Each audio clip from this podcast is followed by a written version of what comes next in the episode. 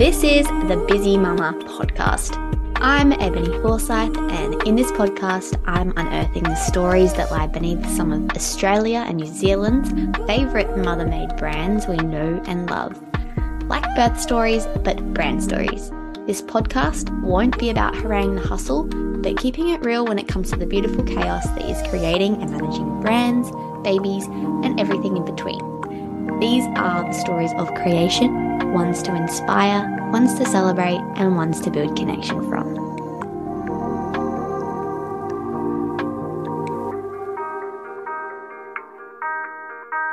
All right. Hey, fam. Welcome to the Bizzy Mama podcast. I am Ebby. I know I introduced myself as Ebony Forsyth because that is my name, but uh, most people know me as Ebby. So I will probably refer to myself as Ebby throughout the whole podcast, most likely. Um, where to even begin? I don't even know where to start. This feels like such a blank canvas, yet I feel like I've played this over in my head so many times. Uh, in true podcast startup style, I am sitting in my wardrobe with my mic and my headphones. Um, complete newbie to this scene, but I'm hoping that I will become better. I'm sure I will look at this episode hopefully one day and be like, this woman had no idea.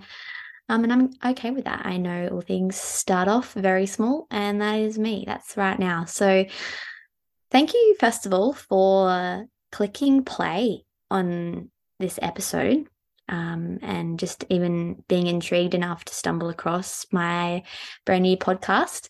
Uh, I feel grateful already to have your ears here. But pretty much, um, my first episode, I want to just keep really simple um, and just, I guess, have a bit of an intro to the whole what what the heck I'm doing here, um, but also me because I feel like throughout the uh, as episodes go on, you probably I'm probably going to refer to stuff and it's probably going to make no sense. Um, so uh, because I, I do feel like a lot of people are probably going to be maybe new um, to me, um, might not have heard of me before. I am not um, big on the social media scale, I suppose. I like to think I've got my own little fantastic little community. Um, but I'm I am hoping uh, I do have goals that this will reach um, more ears um, and more corners of the internet that I have currently reached. Um, yeah, so pretty much, uh, where do we even go from here? I yeah would like to I guess start off with um, the first episode just being a little bit about me. I I feel a little bit cringy talking about me, but I also want to give context for why I'm doing this and um, the storytelling that I might, uh, yeah, might do in future episodes. So, first of all, let me quickly run over um, what this podcast is. Obviously, you've listened to my intro, but the the Bizzy Mama podcast uh, is pretty much something that's come about since I became a mum myself in 2022 June. Um, I'll go into all of my stories and things, but in a nutshell, I have a beautiful little daughter, Bali, uh, who was born in June 2022. Um, and obviously, like most mothers would know, completely changed my life for the better, obviously. Um, and but also brought many new thoughts, many new feelings, many new struggles, many new uh, exciting things in my life. It's just, yeah, a complete change. Hey. So, um, along with that, for me personally, I experienced a very um, probably unexpected burst in creativity and wanting to change everything. Um, for work, I am a graphic designer. I design brands, um, and I've done that literally since I was 18. Um, and I am now 24. So um, we've got lots to, I guess, speed everybody up on. And yeah, I guess my story I don't want this podcast to be all about me. It's going to definitely be all about the people I'm interviewing, but um, yeah, I I do feel like I need to explain myself a bit and yeah, give a little information on my own story. But the podcast itself, I really, for me, in the depth of early motherhood that I'm still very much in at the time of recording right now, um, Bali is eight months old. So I feel like I'm definitely still in the depths of new motherhood. But particularly, um, the podcast came about uh, in my brain maybe around when she was three months old. I feel like you spend so much time like rocking and settling and feeding and doing all those things that like you don't well for me personally i was so used to being on the computer all the time and all of a sudden i i didn't have that time and i had a lot of time to spend in my brain and i just yeah felt super creative. Um and but i also had so many thoughts going around in my mind about my my current business my graphic design business thinking about like when the hell am i meant to find the time to do that again? Uh, when i'm like how am I going to figure this out? Like at the moment, I I feel like a bit of not a failure. I don't like to use that word. I knew it was completely normal. I knew I would eventually figure it out. I think in my head, I'm just like, how the heck do people have more than one kid? How do people, how do people actually um, juggle their business and entering motherhood and all of these things? I had so many questions. And I think that's pretty much why this podcast came about. Because in my head, I'm like, who can I ask? Like, how do I do this? How do I, how, when, how, what the hell am I ever going to be able to work again? Um, and yeah, like, and for me personally, I love my work. Like, I really, really enjoy my work. It's a creative outlet.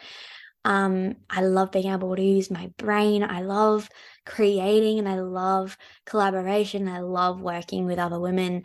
Um, and I loved, loved my job. Um, still love my job so much.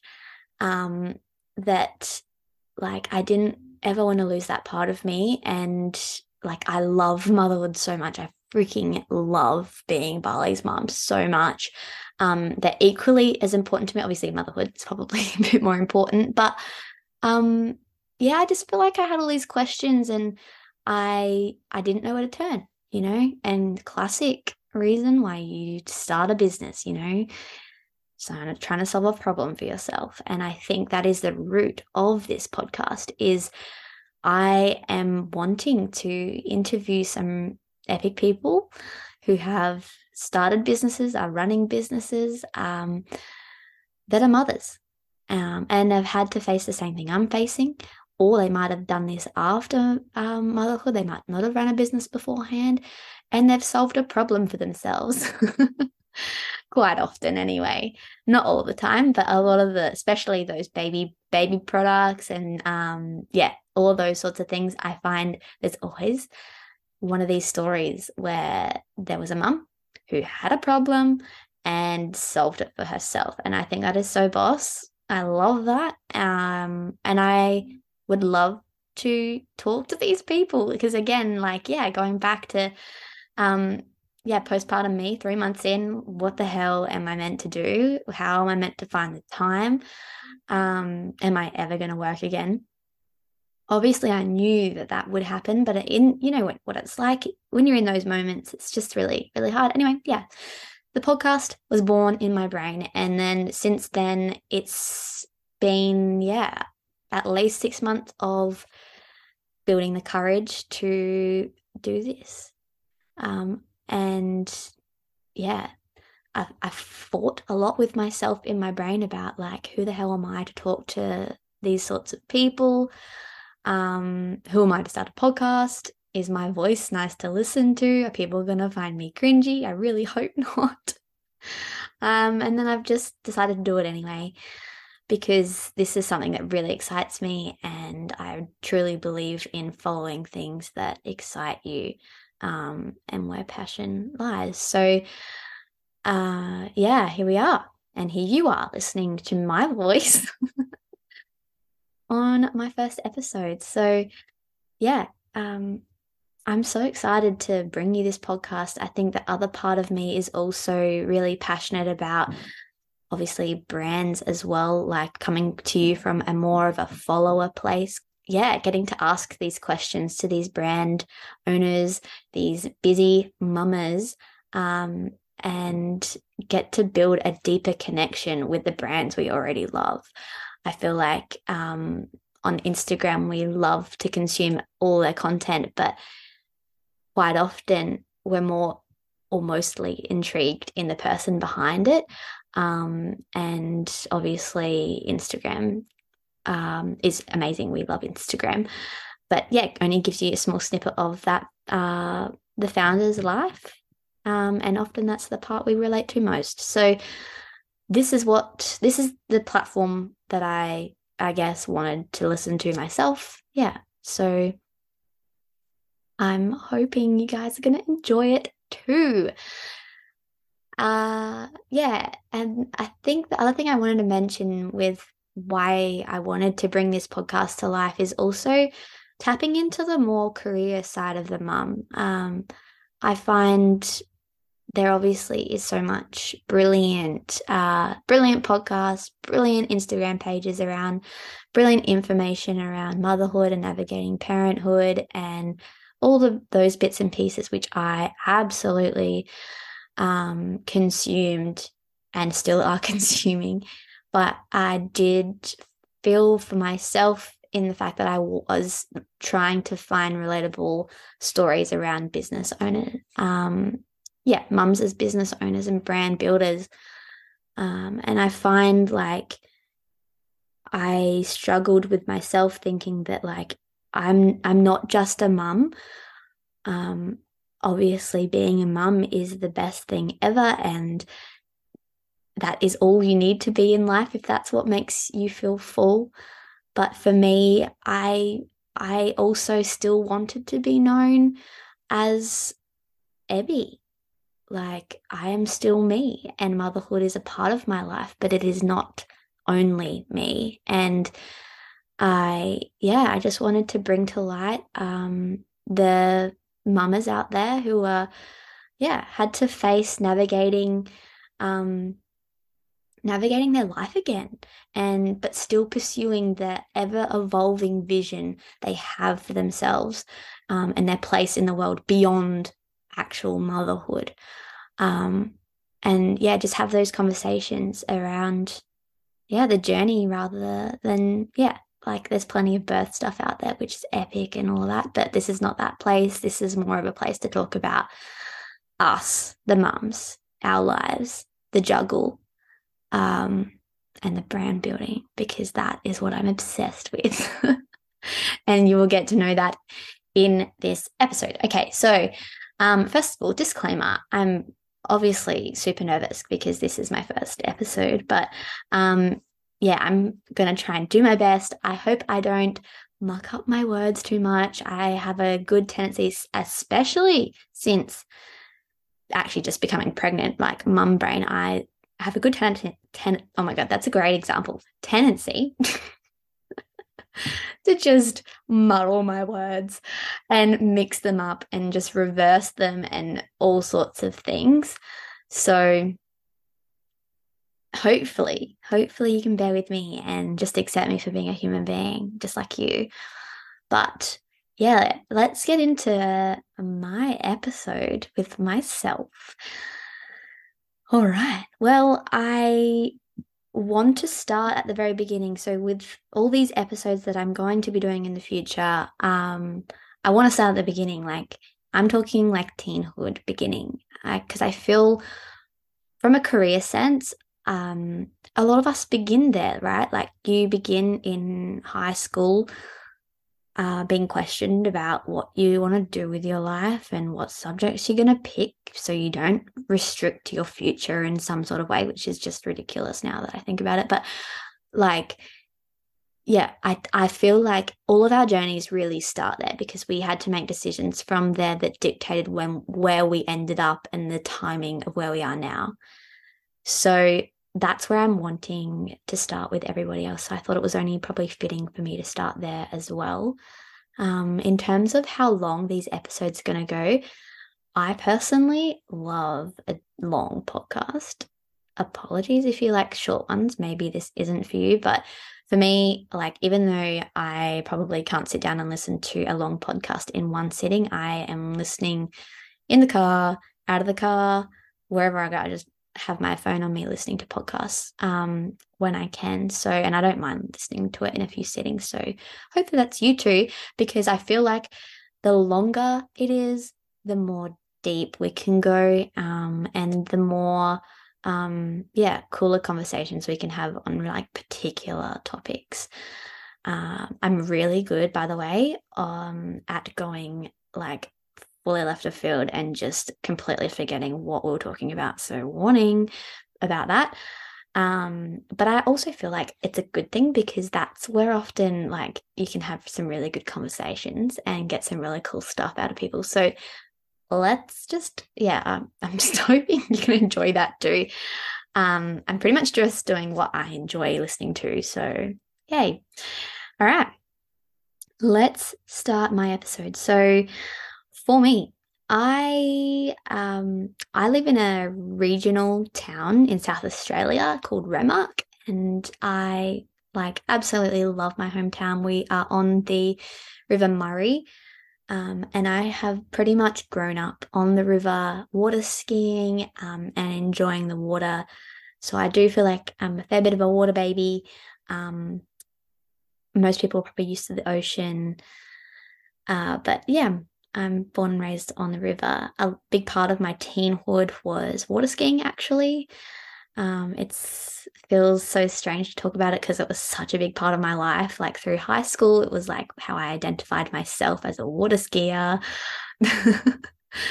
um, yeah, it, it was my hobby. It was my hobby then. And it is like one of my favorite things about my childhood and teenhood. Um, but yeah, so that was a part of my teenhood. I, throughout um, school and I was really creative um, as well. Just I had an old, clunky, shitty, uh, what's it called? Like Toshiba laptop that always made the loudest noises when I opened Sims. I loved Sims. I would always, yeah, create and design like houses. For a while there, I thought I was going to be like a draftsperson or an architect until I figured out you needed to know maths. Um, and I dumped that idea.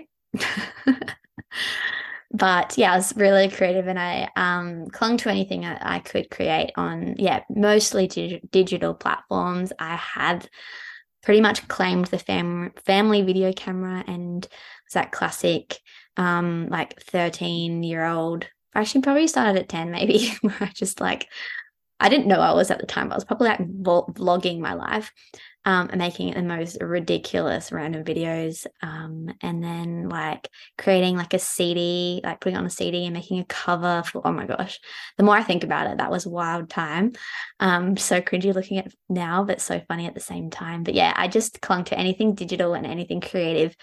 Um I my first job, this is a question that I really am intrigued to ask all of my interviewees about what their first job is because I feel like that is such a relatable um, question because we all started somewhere, right? Like some of the most epic people in the world had the most basic jobs when they were like younger and in their teens. And I think that's something we can all relate to. So for me, my first job was a waitress at the local um, go to club.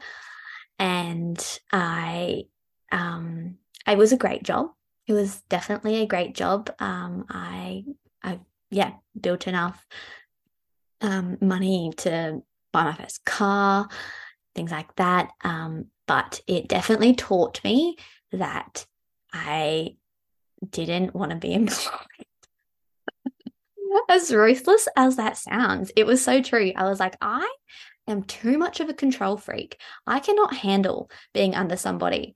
Um, and I just want to control everything. And yeah, so anyway, and also I just wasn't vibing the hospitality thing. Like working when everybody else is playing, I just because also this venue that I worked at was on the river. So I would literally see like my family like drive past in the boat going out for a ski, and that would like shatter my heart. Literal tears would happen. Um but it was okay because I got to work with some great friends there too. And it was, yeah, it was all great, but classic first job vibes. So I was a waitress. Um, yeah. And then at 15, I met my partner, Drew, who I am still with now and who is the father of my Bubba. Drew and I met upriver, which is so cool. I love that that's our story. Um, all of our families every year uh, when I was younger used to, I don't know if everybody knows what a houseboat is. I think that's just common knowledge for me, but yeah, like a houseboat, like a boat on the river um, that you can like stay on. this probably is common knowledge. I don't know. Anyway, we used to do houseboat trips every single year, maybe even a few times a year. Um, and yeah, like probably yeah from quite a young age we did this and it was when i was 15 it was actually the australia day trip i reckon in 2014 we um yeah met drew i met drew and i just remember him being like the funniest guy i had ever met i thought he was like 10 years older than me because i felt like a child well i was i was 15 um but i just remember him being super funny and yeah i thought he was super mature because he would like have conversations with my mom. Um, I don't know why I thought that was mature. I just thought it was super old. He was at the like adults table. I still felt like the child. He was at the adults table having like adulty conversations with, um, yeah, the parents. So I just thought he was older. But anyway, eventually, um, got followed by him on Instagram, and um, this was back in the day when Instagram didn't have like a DM place for messages so you could only like comment and i actually like going back to me being obsessed with um anything creative and digital i had this phase where i was like fully obsessed with gopros this is so embarrassing okay um yeah i was fully obsessed with gopros so i'd like make gopro videos um out of things happening in my life and then put them on YouTube. I really hope people don't find them now. I should probably take them down. Anyway, oh my goodness, I've just opened up a can of worms. Okay, so yeah, I was obsessed with this GoPro and um, yeah, made this GoPro video of Easter, and there was bits and snippets of like Drew in there. I, like at this time, I didn't think of him as like I was in. I was fifteen. I did, honestly couldn't care less about boys. I was quite a tomboy as a child and I boys were not in my frame of mind. Um, and then yeah, um, just got to know him. I thought he was super old, and I posted this video that I created of Australia Day on my Instagram, and he liked it, obviously, and because I tagged him in it. uh, I don't even know if I want to share this story, but I feel like I've gone this far, so I have to. Okay, so we started like commenting. Please don't go back on my Instagram. Actually, no, it's on my other old account. You won't be able to find it. So we started commenting, like having this like comment conversation on this um on this photo sorry on of this on this video that I've created and it was just so cringy and I at the time I actually didn't have Facebook I felt like I was I don't know I was too young all these things are just coming back to me but yeah, I thought I was too young. But he, yeah, pretty much said like, get Facebook, you loser. Um, so he could talk to me. So I obviously did that. and yeah, we started talking. Um, and then um, I knew that we had another uh, houseboat trip coming up in Easter that same year. So we were super keen to catch up then. And yeah, the rest was history. Um, and we started dating, I think, a few days after Easter. Um, classic, like 15, 16 year old relationship vibes. And yeah, we've just grown up together.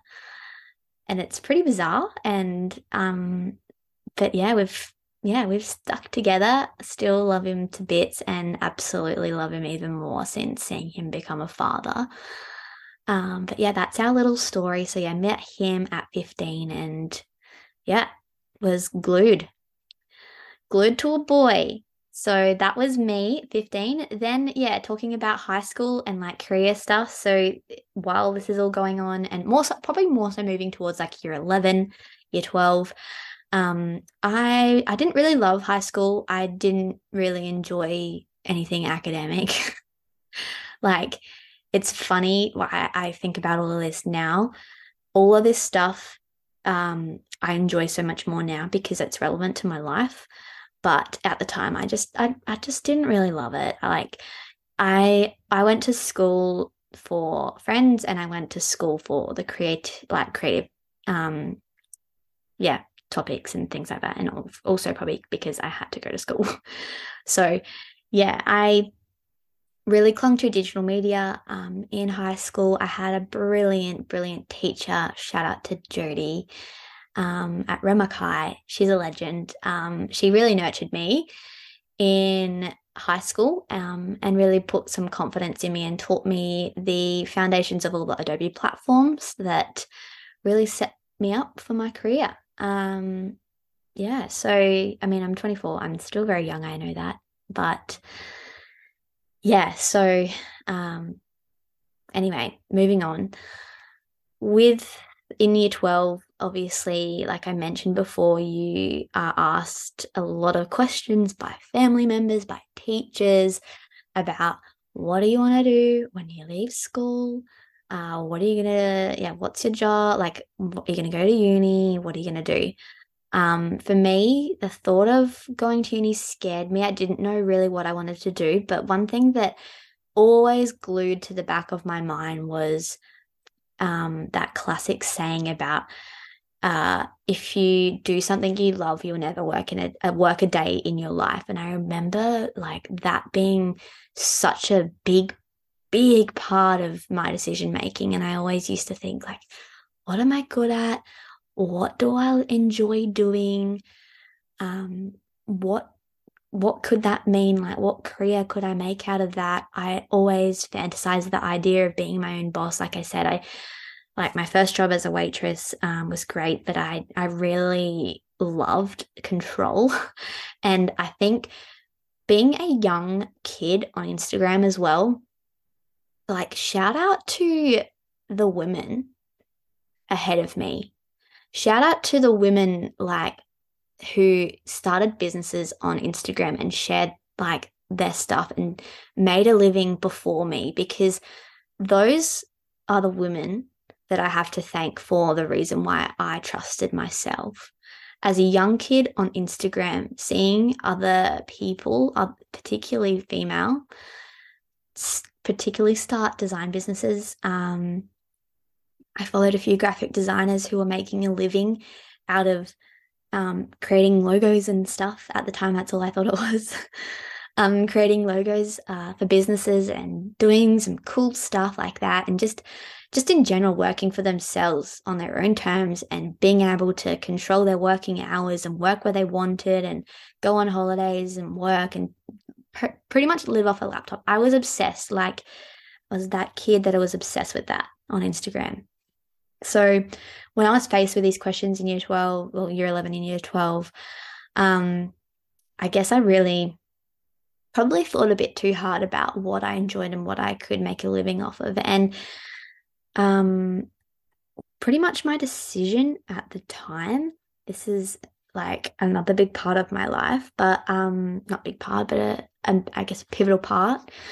Um, I from my water skiing days, like we would um, I'd have tournaments, uh, like state tournaments, um, and a great group of us girls always loved talking about what bikini we were wearing and what brand it was from. And it was always exciting when you got a new pair of bikinis because you, yeah, anyway, you get the point. But um, obsessed, obsessed with swimwear because we spent literally our whole lives in it in summer. Um, so I was like, oh yeah, okay, I love swimwear. That's cool. Um, what else do I like? And I knew that I liked, yeah, working on like on computers, like digital stuff. And I'm like, oh yeah, maybe, maybe I could create a brand, like a swimwear brand. and this is a story I have not told because I just have never had the platform to share it. But um, yeah, I'm like, okay, maybe I'll maybe I'll start a swimwear brand. Um, and then I started to think, okay, I'll I'll go to uni. And for me, um, uni is three and a half hours away or three hours away. Like um, our regional town, pretty much. If you want to go to university, you have to leave, um, leave your home and move down there. Um, whether you go to college or whether you, yeah, figure yourself out. But um, that was scary for me. I was a bit of a scaredy cat. I still am actually. um, so that was a big deal. But for yeah, me, I thought, yeah, I'll, I'll start a swimwear brand. That'll be my next thing. And it made me really, really excited about what the possibilities of that could hold. Um, and yeah, I'll go down to uni and do a fashion course and learn about how the hell do I do that? how the hell do I create a fashion label? How the hell do I um, design and manufacture and sell swimwear. And I thought that's what I was going to learn anyway. So that was my decision in high school. Um, and throughout high school, just to back all this up, um, in year 12, because obviously you have to get an ATAR and stuff to make it into uni. My course that I wanted to do, fashion, wasn't that hard to get into. Um, so I just pretty much did creative projects at uh, creative topics only. I did digital media and art and design, um, and then to like a bit more of a bludgy type uh, subject, just so I could focus on my creative stuff. Um, so I did that, and it it was funny. It proved I proved to myself that um, if you enjoy something, you and just focus on what you enjoy rather than trying to um, get better at what you're not good at if you don't enjoy it. I nailed my two topics. Like I was so proud of myself. Like through high school, I was such a C grader. Like I was just so yeah, I was just there making it through high school and um these two creative topics in year 12 I aced so I got A plus and merit so like 100% or whatever it is um, which was just so bizarre to me because I didn't think that would ever be possible for me because I was such a yeah C grader but to me that sentiment like like cemented in my brain that I am good at this because I enjoy it. Like it's not hard for me because I genuinely love doing it. Like my year 12 projects were quite literally creating a brand and um, of course I decided to create a swimwear brand as my chosen project. um, create a brand and create a website for it and create um, collateral to go with it and all the bits and pieces. So I absolutely loved that. Um, and yeah, because of that, I did really well, which, yeah, made it really easy for me to get into this course. So school finished. Hallelujah. I didn't like it. Um, I probably loved year 12 out of everything because I got to do, yeah, something that I really enjoyed. But um, yeah, moved on to the first year of school and I just went straight up to Adelaide. Um, and yeah, started this fashion course. And I quickly learnt that it was not for me. I, because I um, had to move, I still wasn't really stoked about that part of it. So I pretty much came home every single weekend. I drove home in my little Hyundai car that I still have. It's brilliant little coconut car. Um, it yeah, I got me back and forth every single weekend I came home because I think I think anybody can relate if you had young love. Like you just so like you can't leave. I, I didn't like long distance. I had to be where Drew was. Um, and the other thing was I was obsessed with my river home. Like I loved being on the river. So the thought of being um yeah, away from that on the weekend, I just made literally probably turn my stomach upside down at the time because, you know, first world problems when you're 18. Um, yeah, so that was me. I was traveling back and forth. And because of this, let's talk about work. So, because of my situation, I had to decide what was I going to do to make some money. Um, because I obviously needed to make some money. And I didn't want to get a job in Adelaide because that meant that I probably will be tied there for the weekend. And I didn't want to get a job at home because I could only pretty much work on the weekend and that defeats the whole purpose for coming home.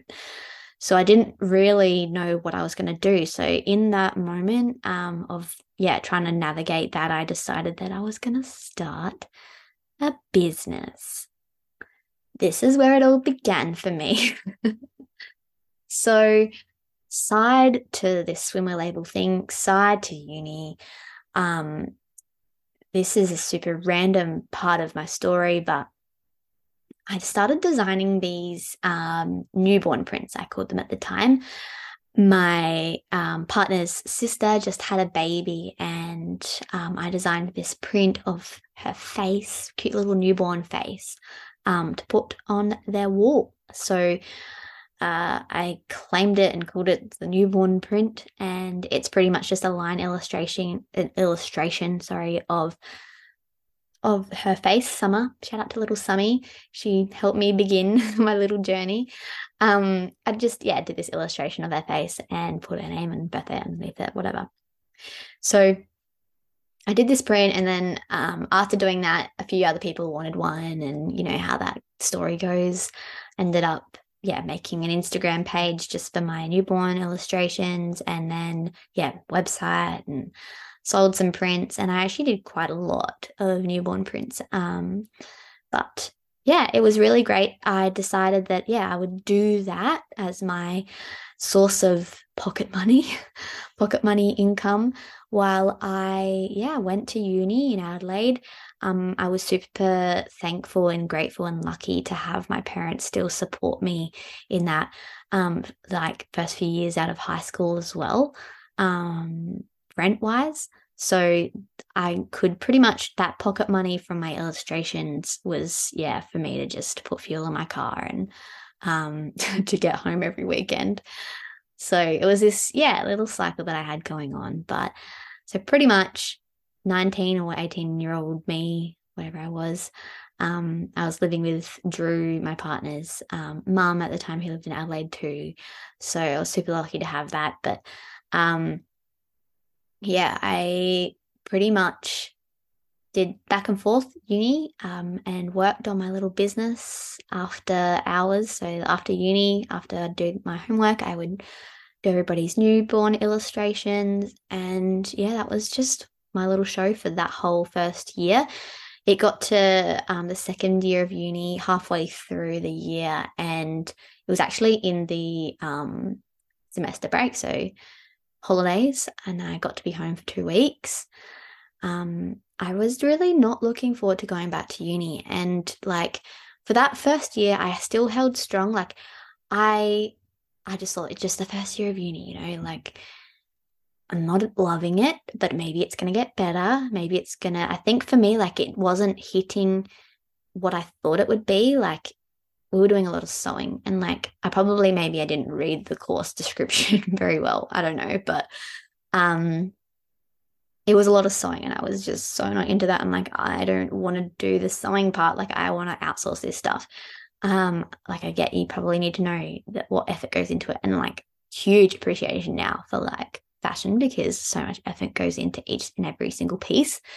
But um yeah, all of that stuff and like fashion history, I just couldn't a shit about, you know? Um, so yeah, I, in that break, I was like, I, I really, I don't, I'm not enjoying this. And I think I had a moment with myself. I'm like, what am I doing?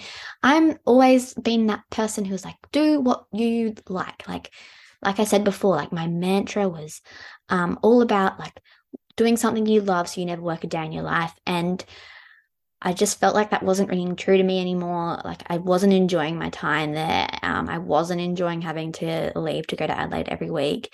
And classic me, I'm a little bit spiritual, you know, like my personality. I just intrigued in that stuff. And I actually had some tarot cards. Um, and I hadn't really used them before. I don't. I think I got them. I had like a, a voucher from getting my, um, like a a book voucher for my merits from the school. And that's what I got. And I still hadn't really used them anyway. In my like this break in this moment I'm like oh maybe maybe the tarot cards will have the answer for me. Like maybe they'll tell me what I need to do here. Um so classic. I yeah read all about the tarot cards and I did the whole thing and pulled cards and whatever. Um, and pretty much, I mean, who knows, but these cards, I swear, pretty much told me that like the, the message was that I was ready, like that I don't need something anymore and I'm ready to move on. And I'm like, they're talking about school. I mean, like uni, talking about my uni course. I don't need to do uni anymore. Like I'm ready. I'm ready to do this with my label on my own. Um, so in that moment, I turned to my mom because I was still living at home in the in that time. Like um, when I was coming home from uni, I was staying at home with my parents still. And I said to my mom, I turned to her, I'm like, I think I want to quit uni. I think I, like I don't think I like it anymore. Um, and to me, that was such a big moment because um, I've like I'm a very determined person, like especially through my water skiing as well. I had this like, yeah, determined competitive streak in me, and I never wanted to be the quitter. You know, I never wanted to give up. I never wanted to quit. So me admitting halfway through a uni course that I didn't want to do it anymore. It felt really heavy for me. Um, and I was very scared to tell my parents. Um, but yeah, I turned to my mom and I was like, I don't think I want to do it anymore. Like, I'm not keen. Like, I don't think I need it anymore. Like, in my mind, still, I was still going to do this swimwear level, but I'd do it a different way. I'd figure out how to do it on my own. Um, but yeah, I just wasn't, yeah, keen. So anyway, I quit. I quit and um, yeah, stoked, moved home. Um, in terms of, oh, by the way, I didn't even mention the name of my business, illustration business. I called it Ebby Designs because um, Summer, um, the first newborn, I illustrated my niece, pretty much my niece. Um, she calls me Ebby. she was the like i mean i think other people called me Ebby before but particularly remember her calling me Ebby. so i called myself Ebby designs anyway so in the Ebby designs world um, things were ticking along really well i had yeah a really good stream of like orders coming through the downside about all of that i think i was charging like $80 a print and for me i was like taking three hours to do a print minimum because i had they were all custom because i illustrated every single newborn's face um, so it took me a fair while. And like when I really divided it all up, I really wasn't making much money for how much time I was spending. When you also took into account the subscriptions I was paying and all of those bits and pieces, you know.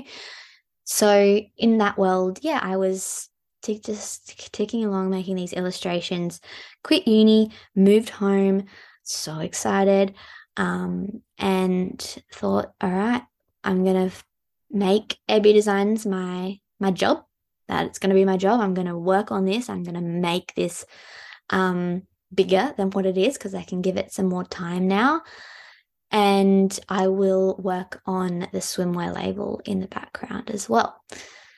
That was my um, vision at the time. And I pretty much, yeah, just hacked away. Ebby Designs ended up evolving a fair bit. So in that year, because I had time to spend on it, I um got a lot of lot more jobs just to do like random graphic design stuff because people from my illustrations people gathered that I knew graphic design and because of that um I would just get asked by friends or people that knew me locally can you do a logo can you do a business card can you do a website um because I'd done all of this stuff for myself. So people just needed help with it. So I just um, said yes. I loved the opportunity. I absolutely frothed on like getting to do that stuff for people and like see it in real life. Um, and eventually I started taking on more and more because the word of mouth, um, I live in a smaller town.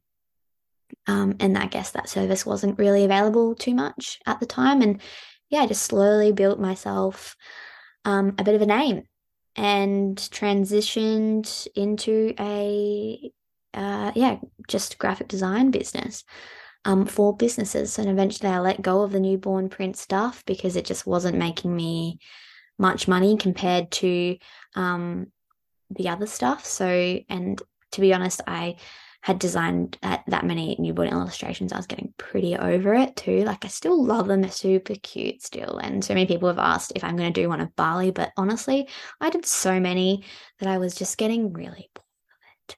So yeah, fresh new outlook. I was doing graphic design. Um, and from that, I just, yeah, refine and refine and refine. And eventually it just turned into more of a branding business. And I started to, um, yeah, really enjoy that brand aspect of uh, graphic design. While this is all going on, like I said, I was still working on uh, my swimwear label.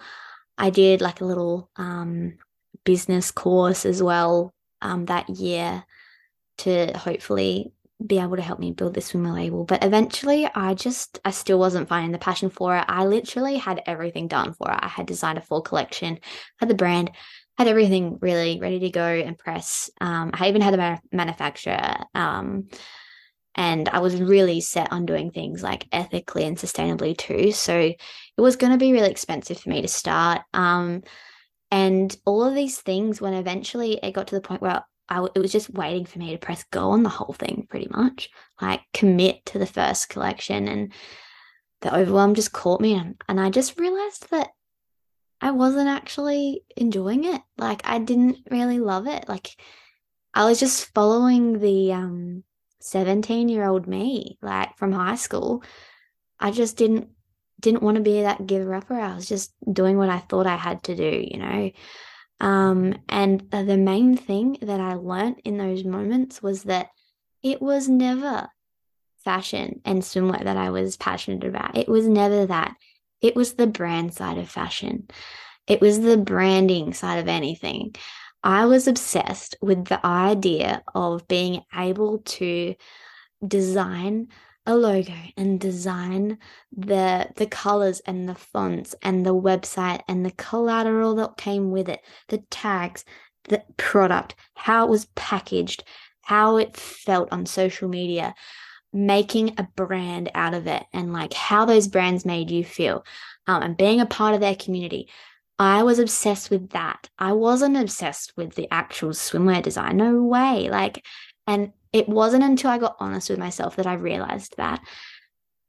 And then that's, yeah, when I really thought I'm going to be a brand designer. That's what I'm going to do. And from that moment, I gave up my swimwear idea and I just really um, focused on yeah being um yeah the go-to brand designer around and um i yeah i just furthered my knowledge i was completely obsessed and passionate about it so i didn't find it at all a task to further my education and teach myself more um, skills on adobe and yeah and just refine my business as a whole so pretty much my story goes from there. I um built Ebby Designs into what it was before I had a baby. And that gave me, yeah, a full time job. And it was full on. Like I I felt like I lived a thousand years in my five years of business. but um I did all the classic business owner things like hit burnout and overwhelm myself and um but yeah, I like freaking love my job. Love my job so much. I really, in the last year before Bali was born, or before Bali was probably conceived more so, um, got really uh, into the more so of the brand experience side of things, the brand strategy side of things, rather than just the graphics and learn more about what it means to actually design a brand rather than just the identity. Um, so I'm really obsessed with that stuff.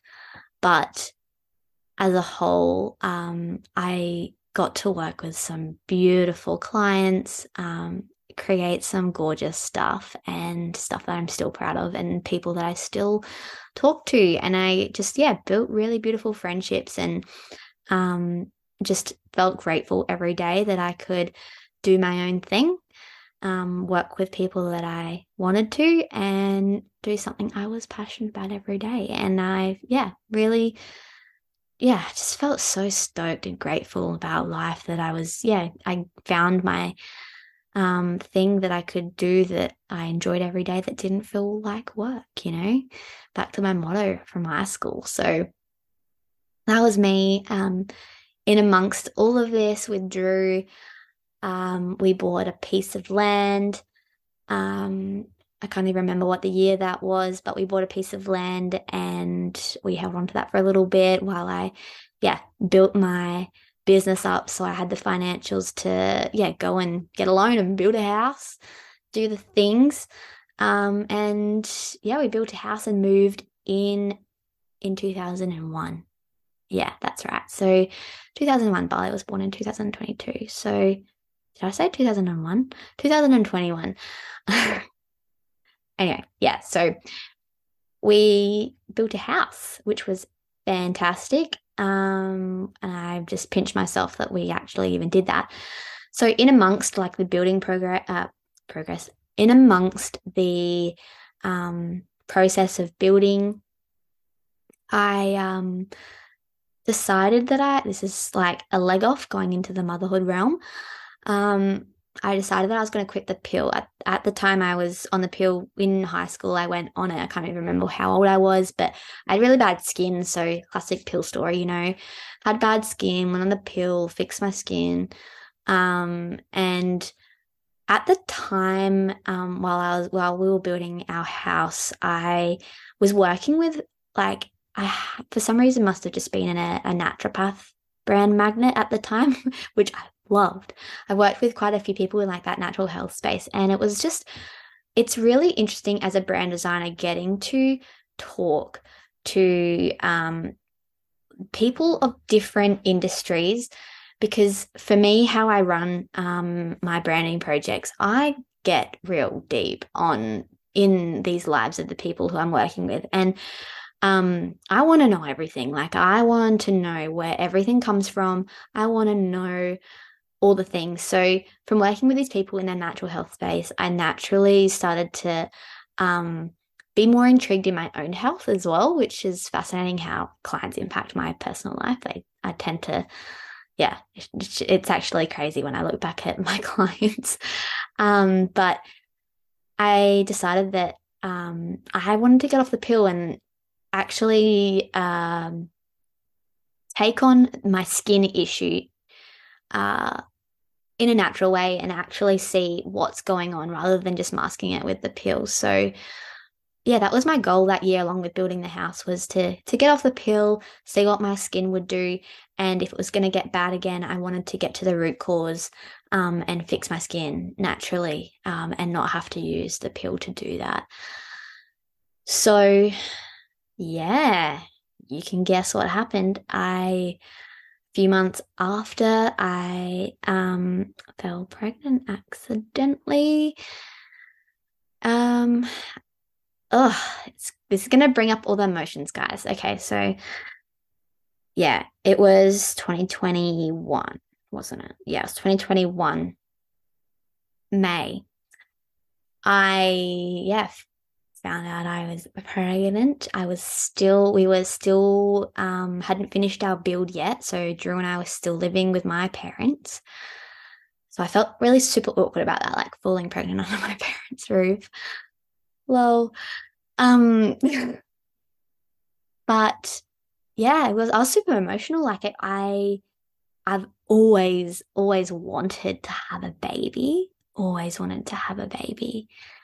Um, love the idea of being a young mum and all those things. I think it just wasn't on my radar because at the time, like, my focus was building the house and like Drew and I moving into our own home together and starting our life together, you know how it goes. And um yeah, so that wasn't forefront of my mind, but I definitely wanted a baby, like probably not long after we moved into the house, probably. I don't know. Um, it's hard to remember what I was actually feeling in those times, but yeah, so I fell pregnant. Um, like classic shakes, you know, like full excitement, getting had to get used to the idea real quick about um being a mum and how I was to tell Drew that he was to be a dad and and how I was to tell the fam and all the things and drastically and quickly trying to figure out the dates about like when are we to be on our house and like are we going to be in our house like early enough so anyway you know so told Drew he was super excited and all the things and um I had a dating scan booked. I think I was, I don't know. I feel like I was five weeks. Okay. Just quickly before anybody judges all of this, um, I honestly had no idea what the heck I was meant to do. Like, I had no idea. Was I meant to go to the doctors? Was I meant to see a certain doctor? I don't know. And I also because it was such a surprise to me, I didn't want to ask anybody. I just wanted to figure it out on my own. So I went to a doctor, the first one I could get in, literally like the next day, um, because I didn't want to tell Drew until I knew that I was like the the stick said I was pregnant, you know, but like I I wasn't convinced in a way. Like I I don't know, my line was like super faint, um, and I needed I don't know um, someone else to tell me that I was pregnant. So I wanted to see a doctor before I told Drew um because I didn't want to like yeah tell them the wrong news you know? So anyway I did that um went to the doctors. Obviously like I just showed him the photo like of my stick and he was like yeah you're pregnant. I'm like uh, is that it? Like do you want to test something else? Um but yeah anyway I felt like the doctor I seen like there's no offense taken to anybody but like the doctor that I seen probably he wasn't really that involved or aware, I don't know, of like the process from there. I'm not sure. We live in a radio town. I don't know how it all works. But anyway, he booked me a dating scan and I, it was definitely in hindsight booked way too early. It was five weeks. Um, it was like an external ultrasound. Anyway, it was we went into that and pretty much, yeah, I think I was like five and a half weeks and it there pretty much wasn't much going on. Like there wasn't much to see, but there was something. And yeah, the sonographer couldn't quite figure out what was going on. And he said, like, you're way too early. You know, you shouldn't be here. I, I had pretty much, to be honest, I had a bad experience. Um, it made me feel very emotional. I was very, very confused about what the heck I was meant to think. So pretty much from there, I just started to feel doubt because I just thought, what if it what if i'm not too early? What if i what if there was meant to be some i don't know. I was so confused. So um, from there went back to the doctor started to look at my hcg levels um, they were there they were rising um, but yeah there were some concerns about how much they were rising by um, I felt like I had blood tests like every second day. It was so draining, but um, eventually I ended up bleeding and um, experienced a miscarriage. So that was around uh, six, seven weeks. and not entirely sure. From quitting the pill, my like cycle was like all over the place. Um, so anyway, long story short, I had a miscarriage. So my surprise pregnancy resulted that in that way. Um, and it completely rocked me. I like I hadn't told anybody yet apart from um yeah, Drew really and the I, I just I didn't even know how to approach telling my parents that I was pregnant and now I'm not. Like I felt robbed of that first beautiful opportunity to tell anybody that you're pregnant because I had to follow it follow it up with, but I lost it. Um, because I had no idea. Like, I honestly had no idea about miscarriages and how common they were. I felt completely alone in it. Um, yeah, I just, yeah, mid build, it, oh, it was like the shittest, yeah, shittest experience. It's just so cruel. No one should ever, ever have to go through it, but it happens far too often. One in four, as probably many know. Um, but yeah, so that was my first pregnancy experience. I was lucky enough to past that naturally, which um, I guess made the experience a little, a little less stressful. But um, yeah, that was my first pregnancy experience. So from there, that was in May, um, and we ended up moving into our house in September that same year so um, yeah that that that time in between was very um, confusing i didn't know what i wanted anymore because i i think I had to get used to the idea that I was going to be a mum. And then I all of a sudden that got taken away from me. And now I wasn't going to be a mum. Um, and I didn't know what I wanted. I'm like, do, do I want it? Do I want a baby now? Like, cause at that time, obviously we weren't trying, but, um, I felt like we were in it. We were already in it. So I already got used to that idea and I was really bloody excited. And so was Drew and it was just so exciting and beautiful that whole that yeah few weeks that we thought we were going to have a baby um and yeah so i was so confused i was yeah highly emotional easily triggered um yeah shout out to the women who have experienced miscarriage um and pregnancy loss it's so unfair um yeah regardless of your experience. It's just so unfair. And yeah, we deserve all the love in those moments. So the next time, so yes, hence, let's talk about the next time. Um, moved into the house. Yay, that was really super exciting. One thing I will add along all of this is um career wise, I was still working. Um, it was really hard for me. I found around the time of miscarriage to like to pretend nothing has happened with work wise. Um, I this is one other thing I'm so grateful for my job.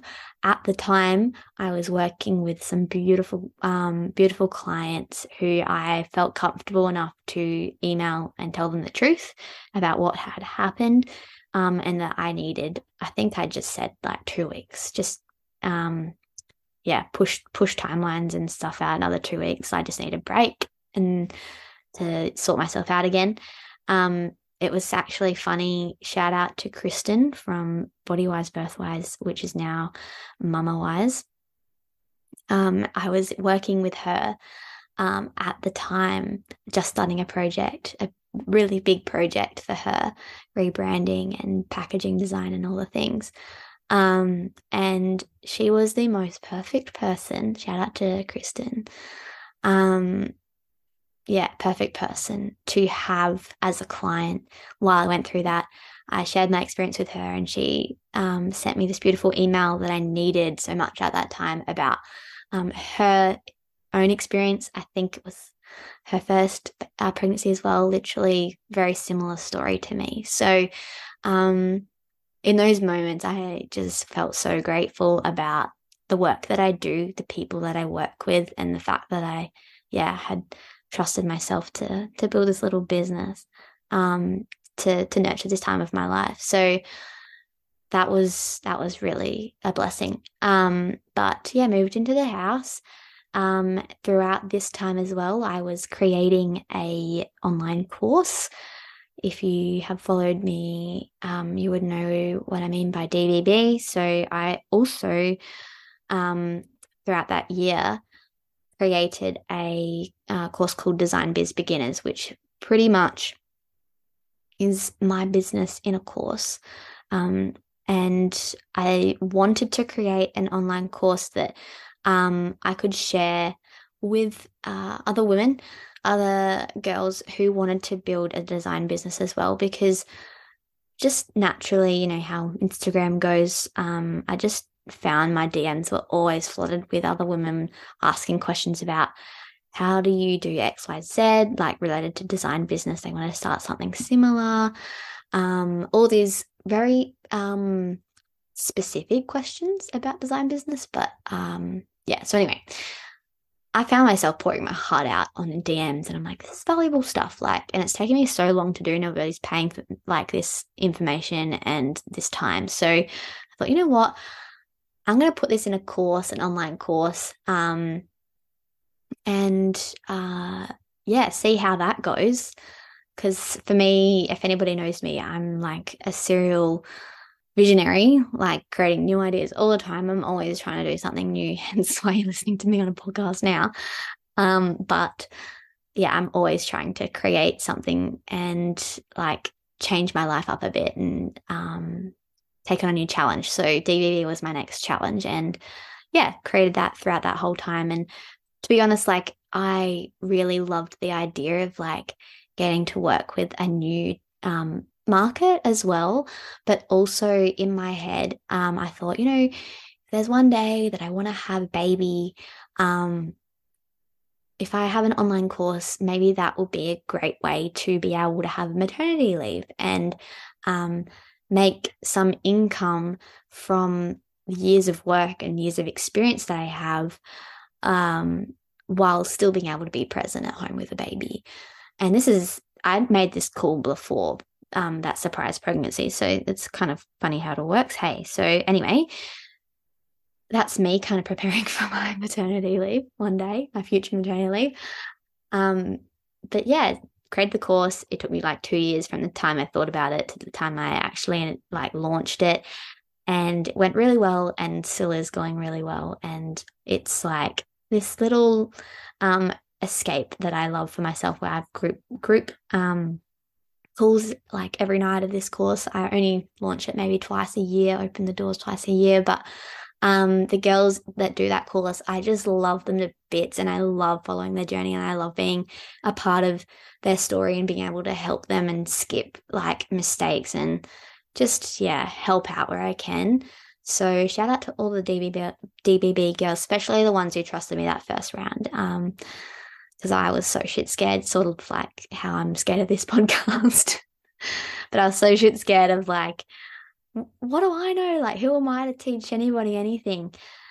Um, so yeah, fought a lot of imposter syndrome with that. But uh, yeah, the first girls that did it, I had 15 girls that went through the first time, and um, the testimonials and the feedback that came out of that were absolutely beautiful. And I still pinch myself that they're talking about my course.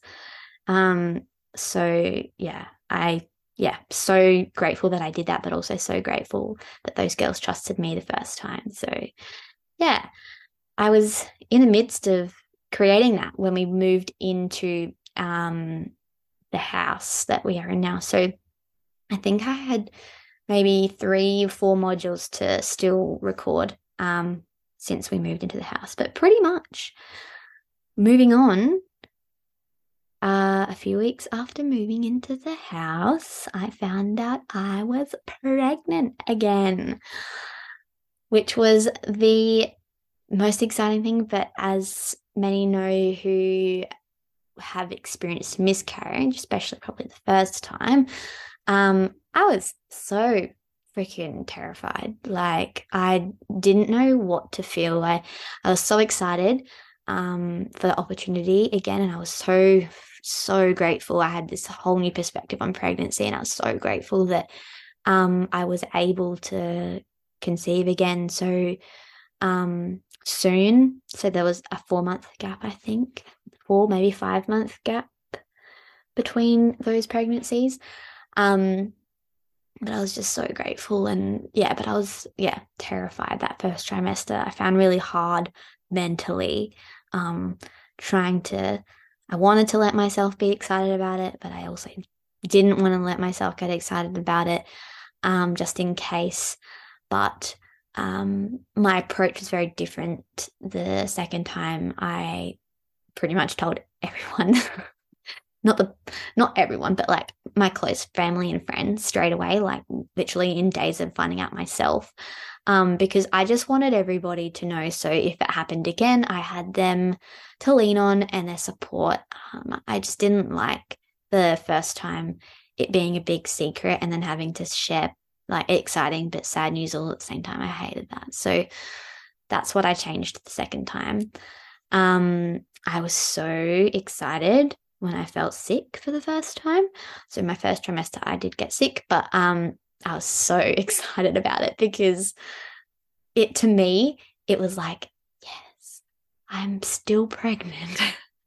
I'm still pregnant. Like, give me all the signs that this is still happening. Um, I remember being so excited that first view. Obviously, that got old real quick, but um, to me, it was, yeah, I felt like it was such a privilege to experience those um, first trimester feelings and nausea and all the things. So, um, yeah, Anyway, without going, I don't want to make this like a full pregnancy birth podcast, but so yeah, in terms of balancing and managing that time of my life with work. Uh, it was a little bit hard in the fact when I was, yeah, super tired and also just dealing with the emotions of, um, I guess the first trimester, uh, hoping for the best and battling between being positive and then feeling negative and emotional and all of those things. I, um, at the time had beautiful, again, beautiful clients who were, yeah, awesome and yeah, pretty understanding about everything. And it's funny how, like, yeah, like I said before about the type of clients I was working with and how that kind of reflected in my life, I found myself working with so many mothers as well. So I felt really um, nurtured and understood with all of that. I, I feel like it's probably leading up to my dating scan this time.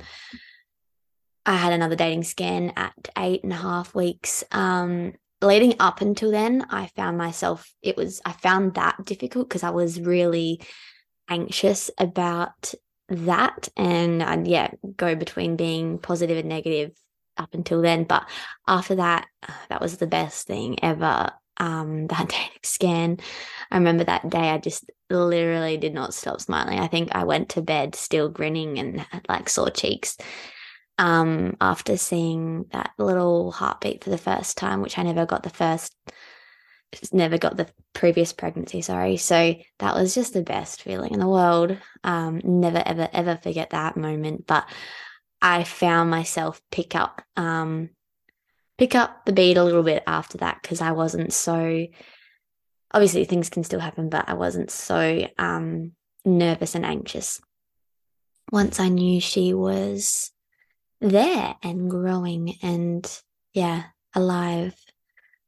So, work wise, I quickly had to get my shit together because um, I was pretty much like that time of life in my design business, I was living my like best designer life then in terms of the clients that I was working with and booking out. I had a wait list that was extending beyond six months in advance, um, which was so exciting and um, yeah, it was just awesome. It was so cool.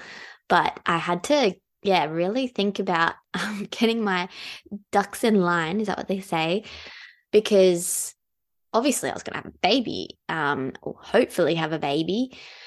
And that meant I needed to know when she was going to be due, how I was going to navigate maternity leave, when I could book clients up until when I could book clients after, like all this stuff, because people were wanting to book in. And I didn't know um, how to navigate that. Like, I had to, yeah, think about that straight away because, um, yeah, people wanted to book in. And the hardest thing was knowing, like, okay, maternity leave. Do I work up until the day she's born? Do I give myself some time beforehand? Okay, I've got three months from the government. I might take that. But, like, what happens after those three months? Obviously, she's not going to be ready for anybody to look after her. And I'm not ready for that either. Like, I obviously new to motherhood, I'll be figuring myself out, figuring it all out again. And um I yeah, it was like, well, what about after those three months? How do I navigate that? I'm gonna have to go back to work. like, I don't know what it's like to look after a newborn. I don't know how much time you have on your hands. I don't know how much I'm going to want to work, let alone need like have the time to work um, what's my creativity going to be like? Am I going to be on a creative low or a creative high? Um, so many questions for myself. So, yeah, I had to, it, it felt like such a guessing game. And yeah, the fact that like nobody gives you maternity, like no one pays you maternity leave if you work for yourself, apart from obviously what's available um, government wise. But yeah, I had to sort myself out there. So, and it was a weird feeling because you don't even have a bump yet. All you know is um, the pregnancy stick said you're pregnant and um, you've got this little scan of this little bean in your belly. Um, and you're having to like fully change the scape like of your future. Um, yeah, and it feels like I'm still on that guessing game right now. so, pretty much what I did, I decided that I would finish work at 37 weeks because um, I knew from previous times, just going on holidays and things, how much more relaxed I was when I knew um, all work was done and uh, all emails were answered and those sorts of things. So to me, I'm like, I don't want to go into labor knowing that I've still got XYZ to do, or this client just needs these final files. I don't want to have a newborn and feel like I need to just respond to that email because I just didn't tie those loose ends off. So I, was, I said to myself, I'll try my best to finish at 37. Um, and yeah, give myself some actual time to rest and chill out and not worry about going into labor with a few items on my to-do list still. Um, so that was my plan. And I, in terms of booking after my um, Bubba was born, I would usually book quite a few clients in a month. And instead, I just decided, I think I went with, yeah, uh, I think I only maybe booked two or three for the rest of the year after Bali was born, or after the baby would be born. Um, hoping that I wasn't going to give myself too much, but there was room to add if I felt like I could. But um, yeah. Anyway, in terms of like first trimester and pregnancy as a whole, I just loved that time of my life. Like, I loved being pregnant so much. It felt like such a blessing. I think because as soon as I found out I had that like surprise pregnancy, I was thrusted into the world of, yeah, conception, pregnancy, birth, all those things that I hadn't really given too much thought beforehand and realized how much of a miracle um, having a baby in your belly is. Um, yeah, it's like I really, I really want to just take a moment actually to just to send so much love to people who might not have a straightforward um, conception story, birth, uh, pregnancy story, birth story. Um, yeah, I just, I'm a very emotional person. Anyone that knows me well will know that I'm really sentimental, almost too sentimental and emotional. I get very attached to certain moments in my life that I, I don't know, it's almost like a fear that I'm going to miss the moment or um yeah, miss the gratitude, like opportunity to be grateful. And yeah, just really basked in how grateful I was that whole time. Like I would, just would wake up every morning and just be grateful for another day of pregnancy. Um,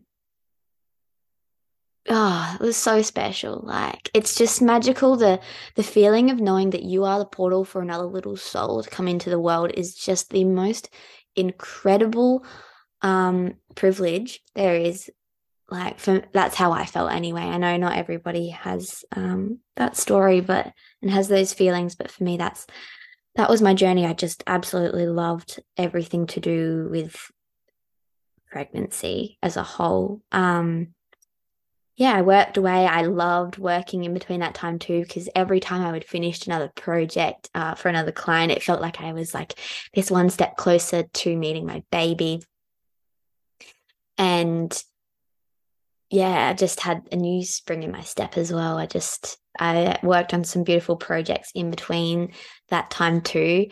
Um, and it was so it was it was crazy as well as I mentioned earlier about working with Kristen um, from Mama Wise and doing the packaging design. It was all so timed so well because we finished her project and I got to use her products as well for my own pregnancy um, leading into labor, um, which was such a like full circle moment because it all started with that, um, yeah, experience of having a miscarriage when I first started working with her and then getting to, um, yeah, finish that project and in time be able to use those products that I had worked with her on um, and the brand that I worked with her on in, yeah, that moment where I finally got to experience, um, yeah, positive pregnancy, positive, um, yeah, labor and whatever. But anyway, in terms of like, um, yeah, I guess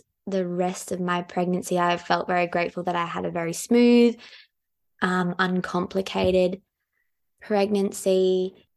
I did a round of DBB in my pregnancy as well, which was nice. So I decided to structure that I would do like in preparation for managing my business and maternity leave.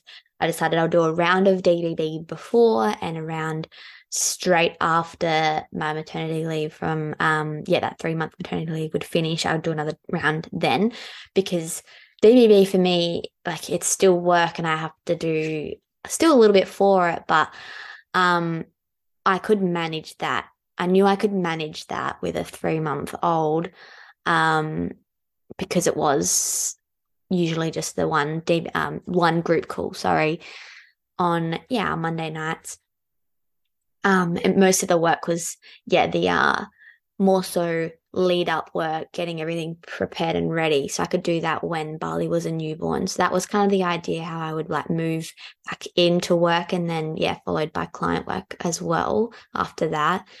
So yeah, ran, did a round of DBB before and around after, but yeah, pregnancy was so amazing. I just, yeah, first mum vibes, all the things, had the baby shower, did the nursery. Um, how it's just so exciting. Like I found it's funny, I think about it now, all the things I do differently for like another baby, but there's just nothing like that first time experience where you just get the most thing like unnecessary things that you don't realize and you just got no idea. anyway, um yeah, so worked, was pregnant, was due in June. Um, I don't want to make this podcast a um, pregnancy and birth story podcast, but it is part of the journey. So, in a nutshell, um, in terms of Bali's entrance into the world, I yeah was due in June. I had the most beautiful midwife, Vic. Shout out to Vic. Um, we are lucky enough in the Riverland to have MGP, um, midwife uh, group practice, as a kind of a default, I guess. Like it's given to us all, um, just what it is. So I was so like I felt so grateful for that because I only have realized now since um, being more immersed in that world that that isn't so easy to get into in other places, but it's just the given here. But yeah, shout out to Vic. She was like my birth angel. Um, yeah, it was so awesome to be able to have a midwife um, come home to our house for appointments and things like that. So yeah, Bali was due June, and in a nutshell, her story went um, pretty much she went a week overdue and I she was born on a Friday, so yeah, went into I was actually meant to be induced um, the day she was born, but went into labor myself the night before, which I was so happy about, so stoked. Um, yeah, so I was in labor that Friday morning, and then I honestly feels like such a blur, but um, just used the gas for most of the day. Got to about i think like i don't know 3.30 4.30 or something. And um, i was really struggling. I was just really on struggle street as many would know. But uh, they were more uh, focused on bali because her heart rate was really fluctuating going really really high and really low um, with my contractions towards the end. So yeah, everyone was a little bit stressed, and I was stressed knowing that she wasn't super happy as well. So I was given the option to either have an emergency cesarean in there and for it to be um, relaxing, I guess you can say, um, and not so much of an emergency, or I could continue as as we were.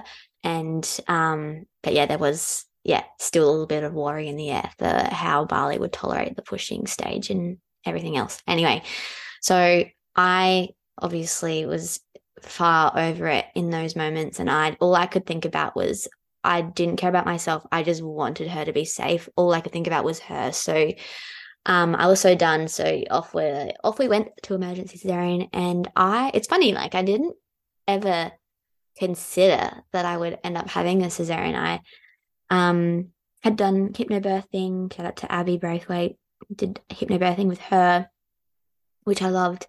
Um, and I was I I loved about hypnobirthing, like rather than having a birth plan, having um, birth preferences and obviously I had preferred to had have a natural um yeah natural birth but yeah I hadn't even really thought about cesarean but I guess from all the prep that I had done I had was very open to um whatever happens happens and just yeah making the most of it like all the bits along the way so I actually ended up loving my emergency cesarean. Um, I thought it was magic. I still got to have my music and stuff in there. And I think also just because I was in a full day of pain, I was just so relieved to um for that to end and yeah, to meet my baby. And yeah, so little Bali Faith Gartree was born on the 24th of June 2022, 702. Um, and that was the best, most magical moment of my life. I will never forget that cry. Um, and realizing that they're like it, it's a legit little baby that you had inside of you that whole time. It just, it's, you know, but you just don't know. And yeah, it's crazy loved, loved my birth um, in the end. And yeah, so motherhood began from there. And because I had a cesarean as well, obviously you can't be too mobile. Um, I just loved watching Drew like really step into that fatherhood um, role in those first few days because I couldn't move around too much. It was just so beautiful watching him. He was he pretty much I don't even think I changed a nappy. Like for the first three days. he just did all the things. And yeah, it was so nice to watch him, um, guess, had no choice but to do all of that straight off the bat.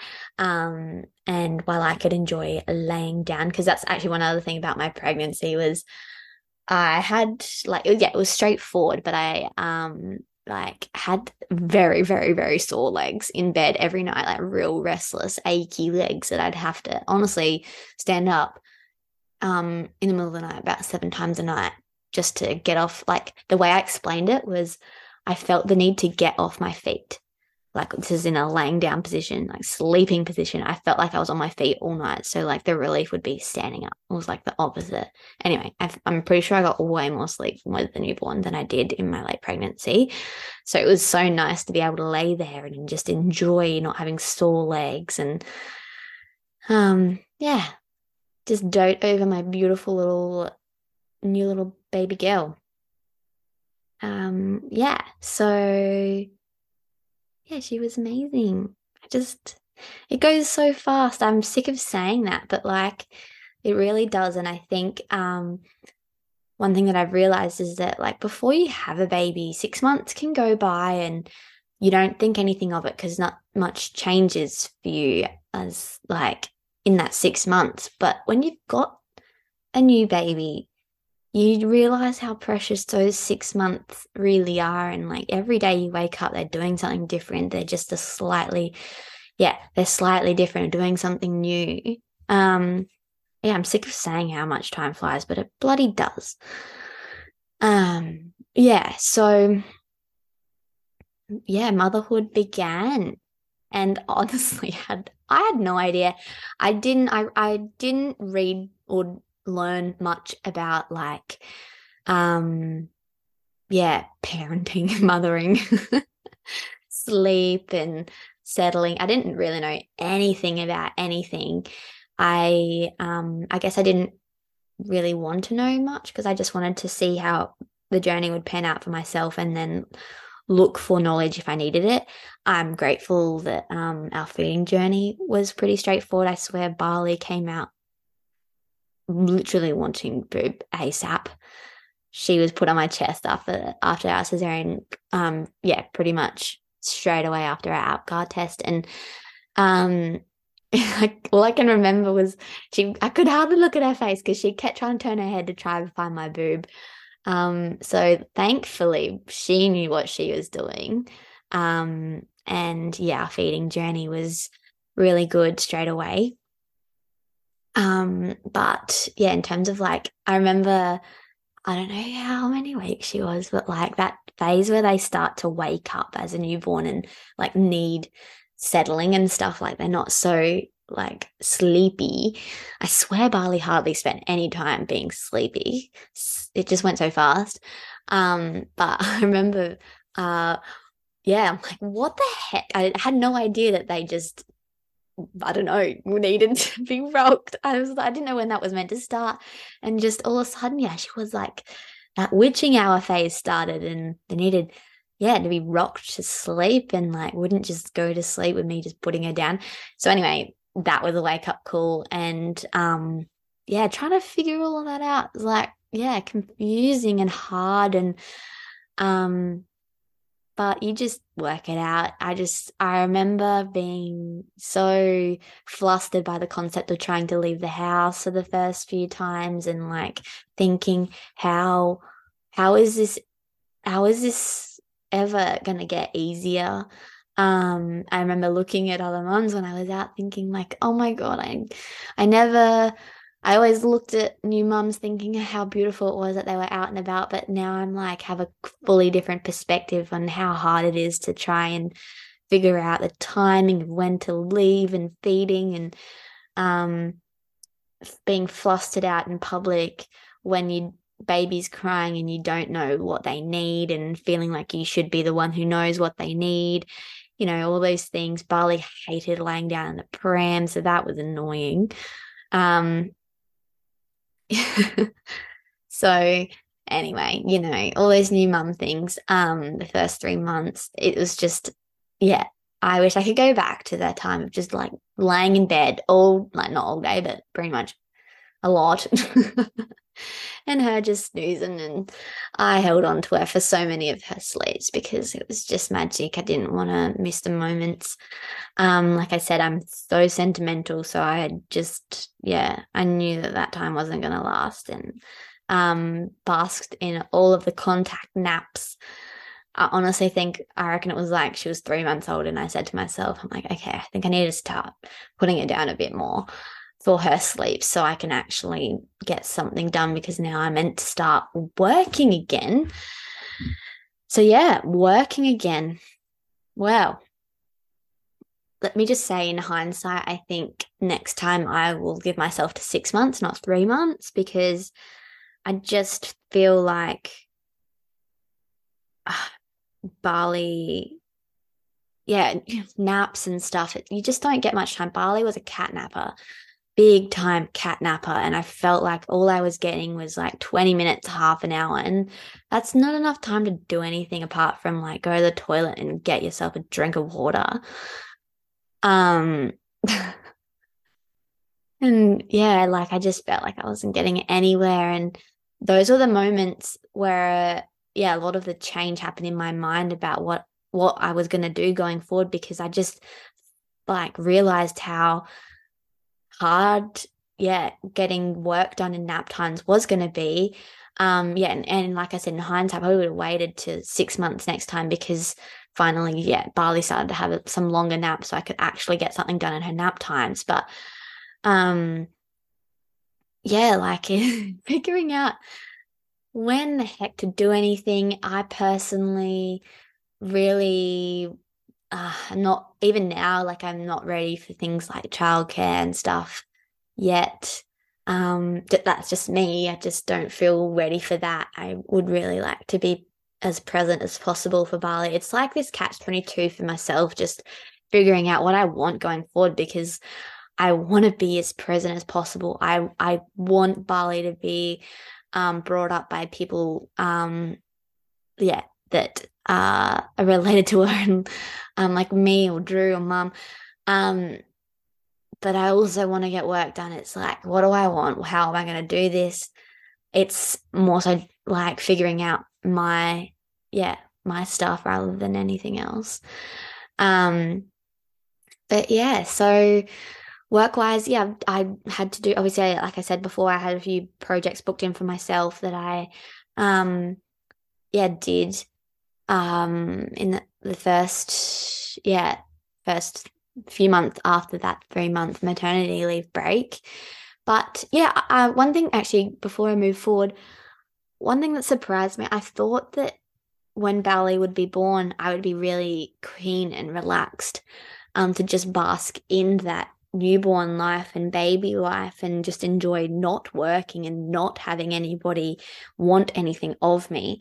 But it, I reckon it was like four weeks in, and I was just getting so keen to work again. I, I felt such a strong desire to work, to be creative, especially working on my business and um, coming up with change, new ideas, and evolving and being more structured and being more time efficient and um, outsourcing what like all the things I just had this new motivation to do stuff, which I just thought I would be completely opposite before she was actually born, which I found really interesting. So ultimately, looking ahead and like thinking about my career looking forward, um, I yeah, because I was just so inspired and had all these ideas, like all these new business ideas and um, ways I could evolve my branding business and um, but yeah, just trying to like get clear on how I was going to achieve all of this and what I wanted it to look like. Um, because I felt like after I after that three months, I did those few projects and then I started to realize that like, hang on, I just want to have more of a break. So I felt like I kind of went back into work and I'm still very much obviously in it, but like I kind of I'm just at the moment, like especially in this creation phase of this podcast, I've just taken a bit of a step back to just work more on the business and um how I want it, how I want life to look like going forward. Because in my mind as well, I I guess all of this is put into perspective how precious time is. I already knew how precious time is and um but for me I realized that like if I want to be a mum just as much as I want to be a businesswoman, if I want to be present for Bali just as much as I want to be able to work, I want to make sure that the work is so completely worth being away from her. Not just on like a making an income level, but on a soul cup filling level for me, on a level that like makes me feel like I have a real true purpose beyond motherhood, but also makes me feel excited and creative in a space that I can live in and be excited for. Um, that I don't um, feel that guilt in those moments about being away from Bali.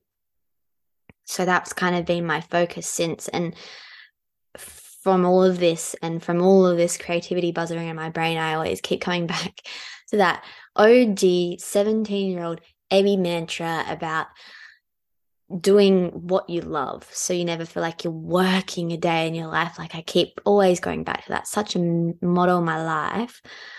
Um but yeah redefining that. So ultimately ultimately what that looks like for me at the moment is refining my branding business as well. So at the time of this launch for my podcast, I'm also launching a fresh website for myself and I'm hoping to um, work with a new range of clients. Like I'd love to do some more product based business stuff to um, more people in the motherhood realm as well, because I love I love getting to work with other mums, especially now that I'm in that journey myself. I find even at the moment, I'm pretty sure like all of my clients are mums, but um, I have a new perspective on their time as well. And if things, yeah, things take a little bit longer than before or trying to schedule meetings in in nap times like i just have a new level of understanding for all that stuff so i love yeah love the idea of getting to work with more mamas and yeah um kind of yeah playing in the product based business a bit more too because i love getting to do um yeah all the bits and bobs that go along with all of that as well. And yeah like in the in the time that like all of this has happened since Bali was born and um me trying to figure myself out again. I feel like bali's just taken over my instagram account. So like probably doesn't even my business probably doesn't even look like it exists in the world because it's all just bali. But no regrets because that's my life right now. And um yeah, like I I guess and just refine it's business is like an ever evolving, especially like my kind of type of business, I guess, as well. Um, it's all based around my time and my work, like my creativity. So my work is my life. Like they've so mushed together that they really rely on each other. Um, so yeah, moving forward, I'm just playing. I'm I'm getting more playful, more purposeful. And yeah, with the whole podcast side of things too, I um when that kind of came about, I I mean, in the back of my mind, I've always had this idea. I'm like, oh, I'd love to do a podcast because oh, like OG ages ago, Ebby used to love and froth on doing the um like classic Instagram story, talk to the screen sort of stuff. And that really fizzled out because I just didn't know what I wanted anymore through especially through that pregnancy phase because I just didn't know what my journey was going to look like after Bali was born. I didn't know what I like what my I guess not purpose but like uh, direction was anymore. So I didn't stop doing all of that. And I felt this, yeah, felt this need to talk somewhere else. And I played with the idea of what that could look like. But so, yeah, the podcast idea just, it literally felt like it started as a little grain, little seed. Um, probably even before I was, um, before I had Bali, I always felt like I wanted to have a podcast, but I never really was strong on the reason why I would want a podcast and what I would talk about and what I would do on there. But trying to like figure out how I could blend my love and yeah, absolute love for brands and um the appreciation that I have for well built brands as well. But also, it wasn't until I become a mum where I had this new bursting appreciation for mothers in business. Like, yeah, from going through um, all of those ebbs and flows and feelings and um, new, yeah, new things to navigate, I realized that, oh my gosh, there are so many epic businesses out there that are run by mums and they are in this juggle. They have been where I have been and they have had to navigate this and like, wow. Wow, how amazing is that? Um, and not only that, but people like these women who like have built these brands have their own story too like whether that was a story about navigating um, a challenging time conceiving how draining that would have been and how much that would have taken them out of their businesses or um yeah different different pregnancy stories as well or just motherhood in general um and just finding the new the new groove the new groove for themselves. So all of these things kind of going around in my brain about yeah this new appreciation i had for mothers running businesses and um, wanting to tap more into that um, conversational side of myself and my love for brands as well and just wanting to kind of add a new spin to my life and add some add something fresh and new. Um, yeah, this podcast was born, and that is the stage that I am at right now in my life, which is so crazy um, that I can, yeah talk about it on here now, but as a brand designer, I really uh, love getting real deep and um, working with other women on understanding the the fact that your brand goes way beyond the visuals. Um, and the brand is much more to do with how you make other people feel and what their association and perspective of your business is to them. Um, and what really, I remember what really excited me about the idea of starting this podcast in those very first moments where I came up with this idea was that I can give these brands, these already amazingly built brands run by epic mamas, give them the space to build um build their brand by adding a different dimension to it by adding this new layer of being able to share the story that brought this brand to life, the reason they are here, the journey behind it, the people they were before motherhood, the people that they were before they built their brand, what happened and why what were their perspectives in those those years to bring them to where they are now and we as consumers relate to those sorts of stories more than anything. Um, and being able to build connection with brands through authentic storytelling um, is highly, highly valuable and a big reason why we tend to feel belonging in a brand and why we buy from brands is because we feel a sense of relatability. We feel like we are understood there. We feel like we um we belong there, you know? And I really thought, well, if I can add a whole new layer to these brands by getting um getting these women, these founders to to share the creation story, to share the journey that they've been on, um, they'll be able to further uh, deepen their connection with with their already incredible audience and give them a whole new layer and perspective to the brand that they already love and know um, which just doesn't exist yet like we have instagram which is amazing obviously we can share videos we can share stories we can share posts we can share reels all the bits and pieces but there's nothing quite like sitting down and having a deep conversation with someone about this the story, the the origins. I love one part of my job that I just love so much is getting to sit down with my clients at the very beginning and unearthing the story about why they are sitting with me on a Zoom call or at my desk. Why are you here? Like why why are we rebranding? Why are we doing this brand? Whatever we might be doing. What's come like what has happened and what has happened in your mind to to arrive here.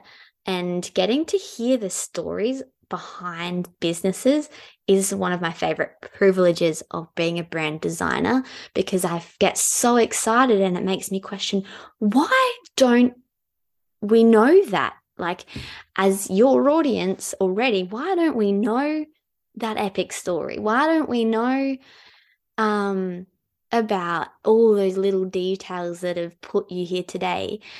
Um, and it's just probably because we just don't have the space for it.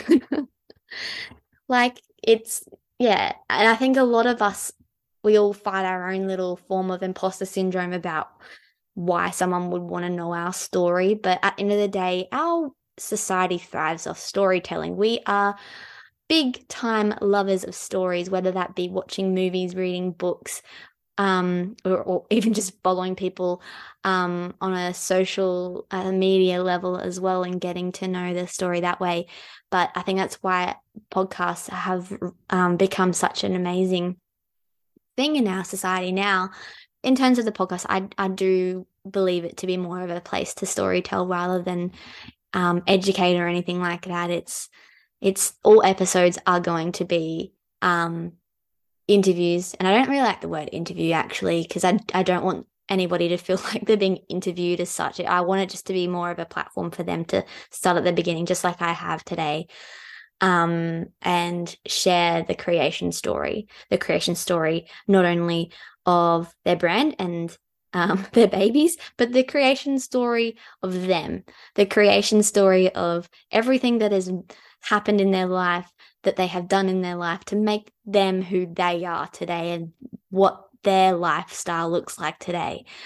Um, because that is ultimately what the, the journey that we're all on, right? Like we do all these things, we make all these decisions in our life because it's all a part of our our journey and what we want to experience in life and what makes us feel full.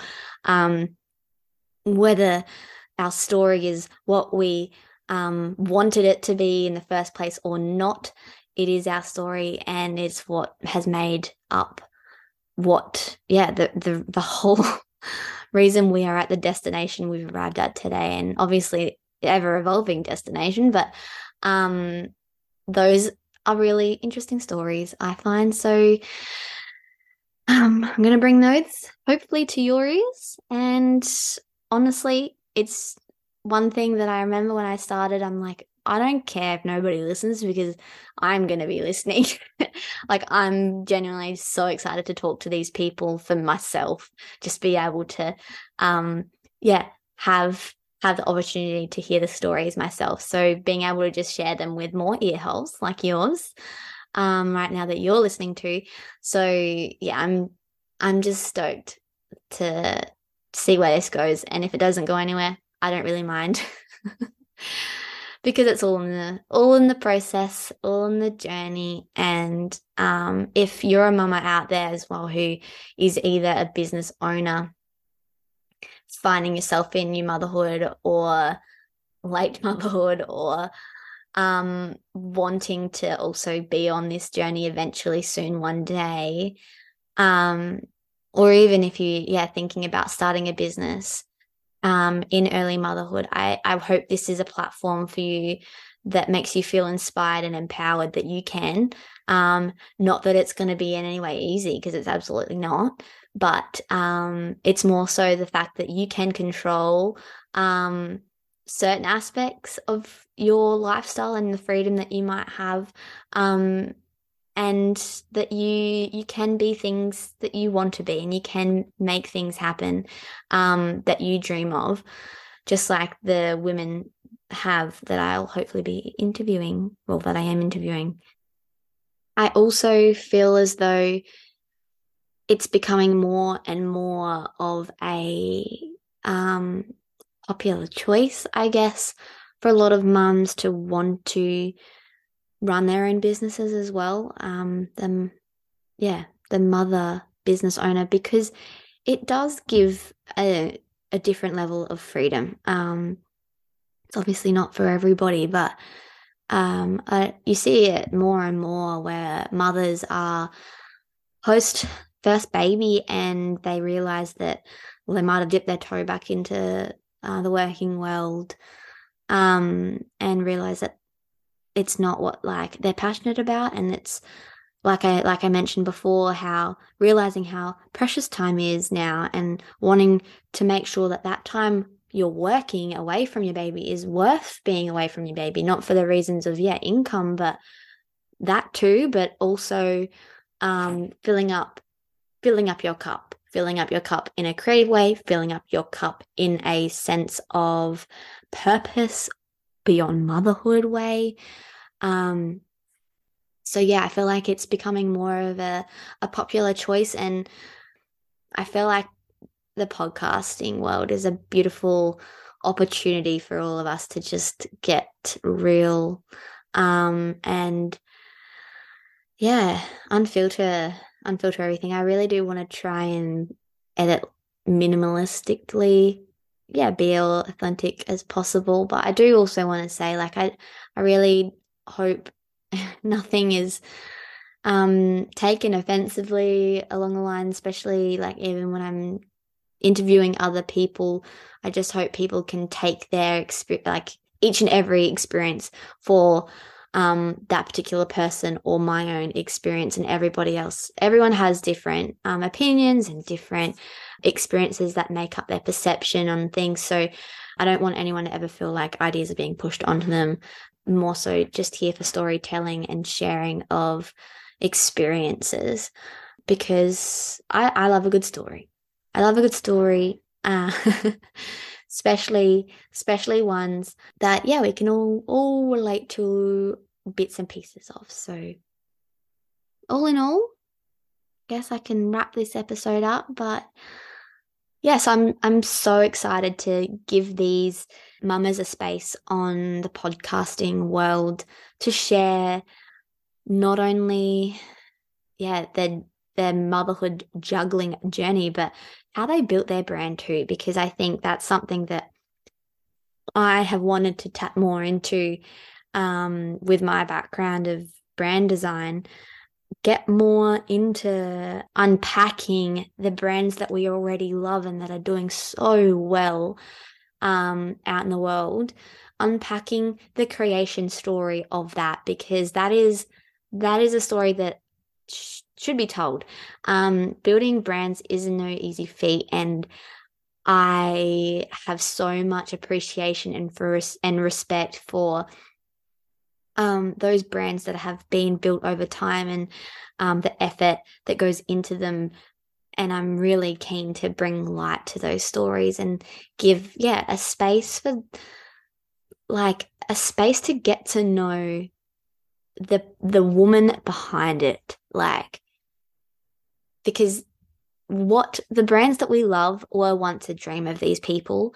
Um, and I think that's something to be celebrated that they have created something that um, fills up their creative cup too and gives them gives them their the life they currently live and um, gives us a sense of belonging in terms of being a part of their communities and um, making us feel good when we are involved with their their brands too. So I'm I feel super privileged to be able to talk to these women and I hope I get to um, talk to yeah many more. I'm really excited to share with you guys the lineup that I have.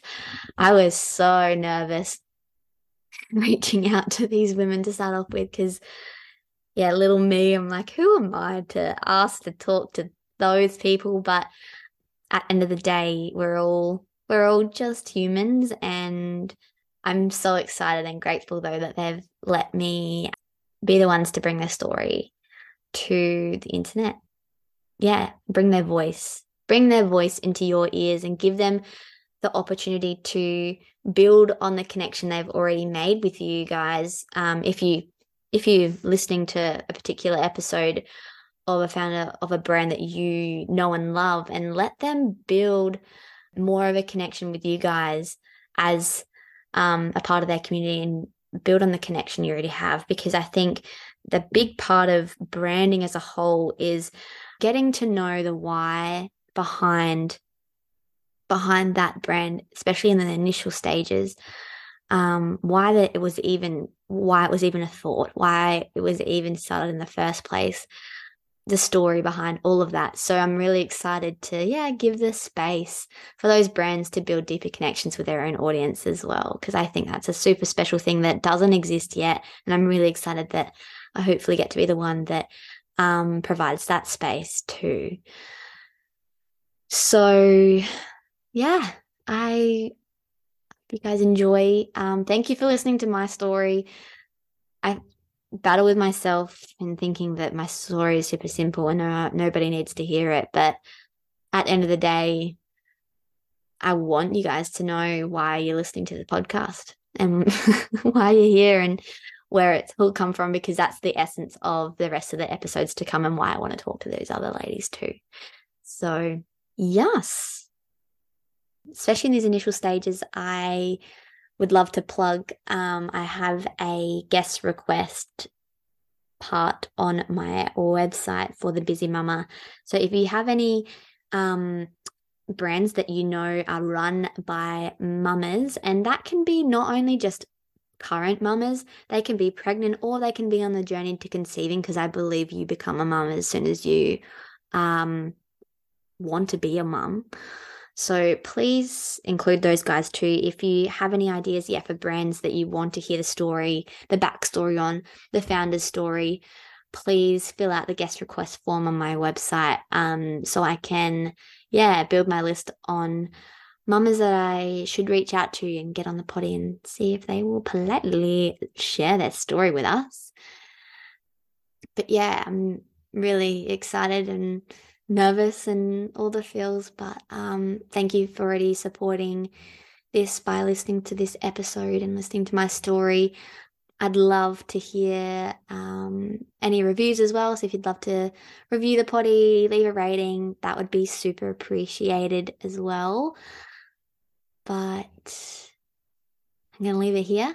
And I, upon the launch of this podcast as well, I'm launching a few episodes at a time. So you can go and go ahead and binge um, a few more episodes too. So you can feel the whole scope of what this podcast is going to be about. But yeah, I'm going to leave it there. And I'm excited to see where this goes.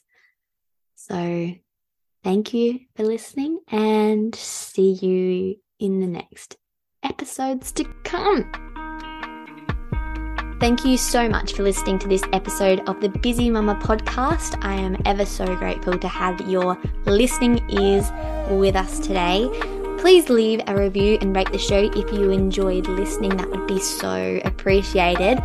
And also, don't forget to request a guest on our website if you have any particular busy mama in mind that you'd love to hear her story, her creation story of her business, of her babies, and of herself in general.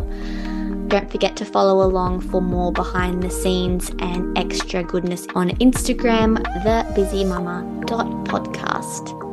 I'd also love to take a moment to thank Amitė Music for letting me use their beautiful song, Letting Go. You guys are amazing. See you next week.